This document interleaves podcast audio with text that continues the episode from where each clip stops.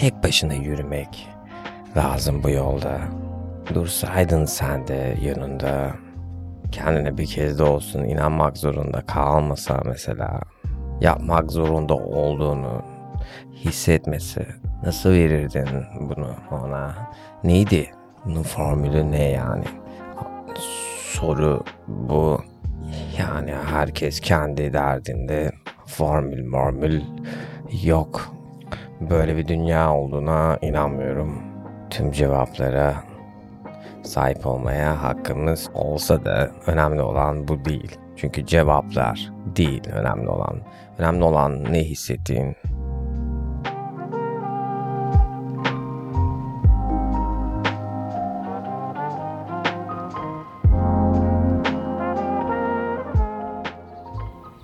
Ben kendimi ifade etmiyorum. Ben büründüğüm karakteri ifade ediyorum. Mesela müzik yapıyorsun. Diyorsun ki ben kendimi böyle ifade ediyorum.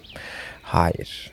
Sen büründüğün o anda hissettiğin, olduğun ya da hatta yani olmak istediğin şeyi aslında orada bir şekilde ifade ediyorsun. Kendini ifade etmek aslında kreatif şeylerde biraz böyle bir şey.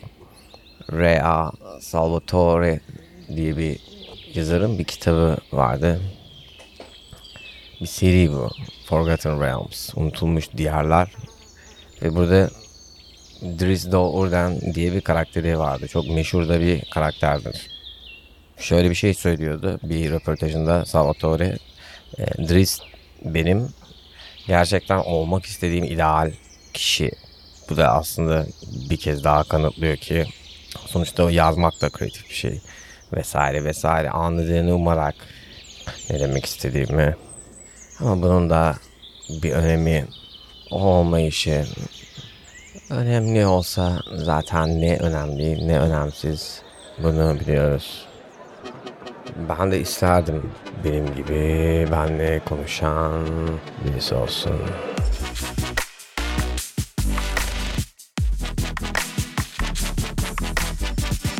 Kimsenin bir şey hissettirmesini beklemek kötü. Evet ama önemli olan ne hissettiğinse o zaman ne hissettiğini söyleyeceksin. Yani aslında ne hissettiğini söylüyorsun. Her zaman sesinin tonuyla, konuşma tarzına hiçbir şeyi açık açık söylemene gerek yok.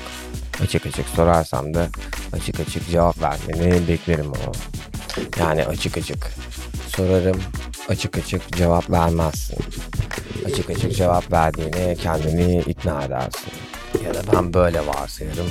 Açık açık gerçekten de cevap veriyorsundur. Bu da bir ihtimal. Her şey bir o kadar zor ve her şey bir o kadar kolay. Nasıl baktığından alakalı.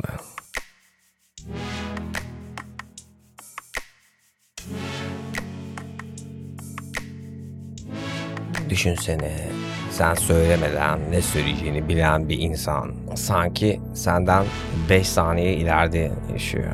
Ve bu bazen sensin, bazen ben, bazen kimse.